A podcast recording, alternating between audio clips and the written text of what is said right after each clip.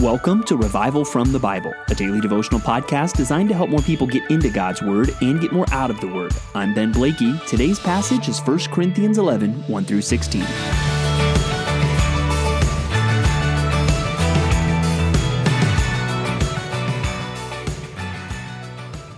We live in a day where there is very, very clearly so much confusion about gender. And I feel like I don't even really need to elaborate on that because it is so obvious if you are paying any attention to what is going on in the world. For instance, that people, even in government, when pressed, have a hard time giving a clear definition on what is a man or what is a woman. Clearly, we are confused about this. But God is not confused about this. And frankly, I think nature isn't very confusing about this. It's pretty clear from nature, and it's even more clear when we get into God's Word. As my old pastor put it, your gender matters to God. And God created us male and female. And there are differences between the sexes and differences in our roles, especially in the church and at home. And we need to see God's clear teaching on that. And one passage that's going to help us understand that, although this can be somewhat of a controversial passage amongst Christians, uh, will be 1 Corinthians 11, verses 1 through 16. Now, it starts with this call be imitators of me as I am of Christ. Now, uh, remember the chapter divisions in your Bible are not inspired. So when you start your reading in 1 Corinthians today, I would encourage you to really think of that line not so much as an introduction to the rest of what you will read today, but really a conclusion of what you've been reading really since chapter 8. I mean, this could sum up a lot of what Paul is saying, and I think this is a good general call for us as we see the example of Paul. We should seek to imitate the Apostle Paul as he imitates Christ. But specifically, again, think of some of those familiar phrases we've looked at recently. I become all things to all people. Uh, whether you eat, drink, or whatever you do, do all to the glory of God. You should be thinking about those things when you see that phrase, be imitators of me as I am of Christ. We should all seek to be people who are willing to lay down our own rights, lay down our own preferences to serve others so that we might win others to Christ. So start with verse 1, really to get you to remember what you've read the last few days. But then in verses 2 through 16, we get into uh, some issues regarding the role of men and women in the church. And specifically, uh, even the heading in your Bible might be head coverings. What do we do about head coverings? And there's three ways I've heard that faithful Christians that I know will explain this text and specifically this issue of head coverings. Because here he talks in this passage, and he talks about the role of the husband and the husband being the head of the wife, but then he talks about this head covering and instructs them, the, the, women, that they should have their heads covered when praying or prophesying, and that the men should not have their heads covered when praying or prophesying. And so, how does that relate to us today? Well, the views I know are one, yes, women need their hair, their, their head covered in church, right, when they're praying or prophesying, but their covering is their hair, right? It says it right there in, in verse 15 for her hair is given to her as a covering. That's one option. Yes, women need their head covered and their hair is given to them as a covering. The other second view would be well, no women today at church specifically, and some even maybe specifically married women at church, need to have their head covered in submission to their husband. And so women should wear some kind of head covering in church today.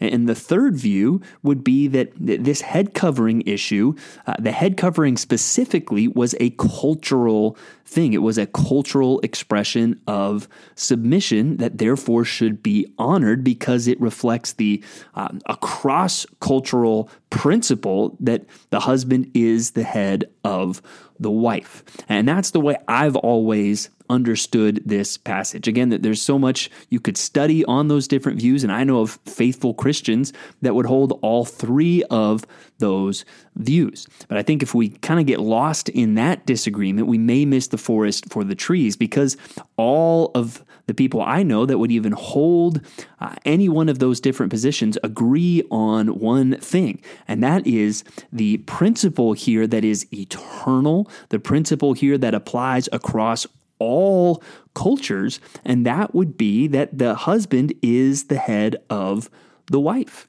And that is something I think, especially we're, we're early on in the New Testament, but especially as we uh, look at some other passages later on in our reading, I think this is crystal clear in the Bible. The husband is the head of the wife, the husband is the authority in the home. And in the church, also the men are called to that position of pastor or elder or overseer. Uh, they are to be, to be the ones that are teaching and exercising authority in the church. And I think that the head covering was really a cultural way to express that and to honor that. I think in that culture, even just from reading the passage, it's clear if a woman had her head uncovered in, in this act of worship, that was clearly um, dishonorable for them. And that's where I would say in my culture, that is clearly not the same. Nobody, I think, at my church would really think of a woman without her head covered as wow, that is so disrespectful. It's it's a different cultural thing, but that cross cultural principle is that men are the head in the family and men are to lead in the church. And so let's just think about this for a moment and remind ourselves uh, that our culture is very, very confused.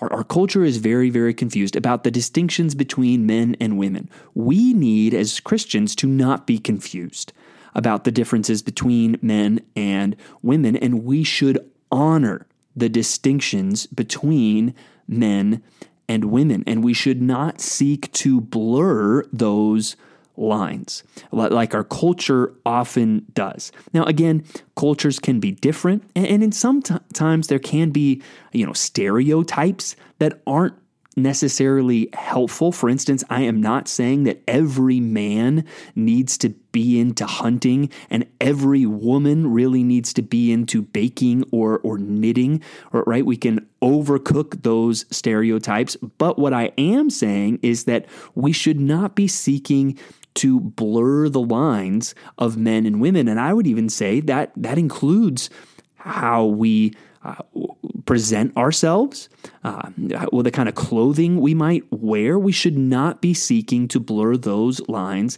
at all. And again, that's where you know some of those distinctions uh, may be.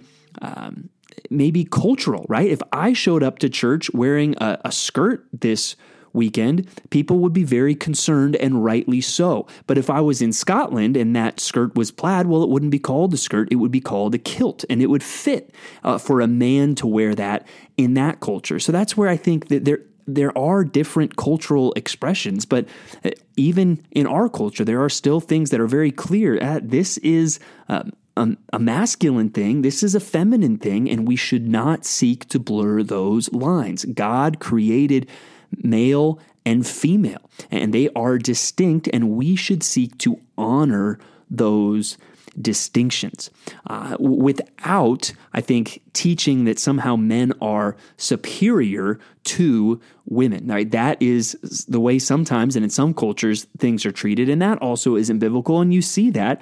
It talks about the head of Christ is God, and God there being a reference to the Father.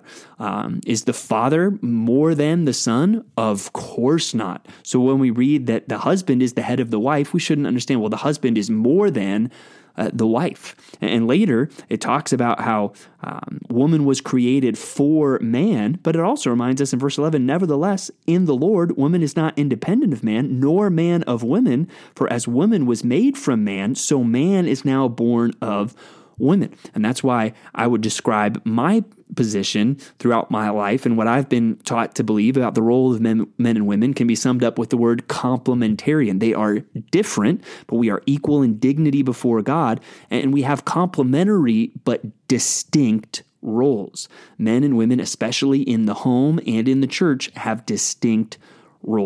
And so, to make this really practical, I think we need to not just debate, well, head coverings and what, what, should we do about that in churches today. I would really encourage those of you who are married to examine yourself. Are you living out God's roles? In your marriage. And we'll get more into this, especially in Ephesians 5 and 1 Peter 3. But men, are you fulfilling your role as the head of your household. And again, the context here is worship. Men, are you the worship leader in your home? Are you setting the pace for being in God's word, in prayer? Well, even when your family comes to church, are you setting the pace for this? I am leading my family to church. I am the one who is making sure that church is a priority for our family and that serving the church is a priority for family, and even things like, yes, men, singing in church. I am setting the example for my family as the head and the leader of my family. And then, women, are you submitting to your husbands and admitting my husband is the authority in this home? And so I'm going to dig into Ephesians 5 and 1 Peter 3 and seek to live that out because uh, that is God's design for women. And again, that is not popular in our culture, but let's just be honest. How is that working out for our culture?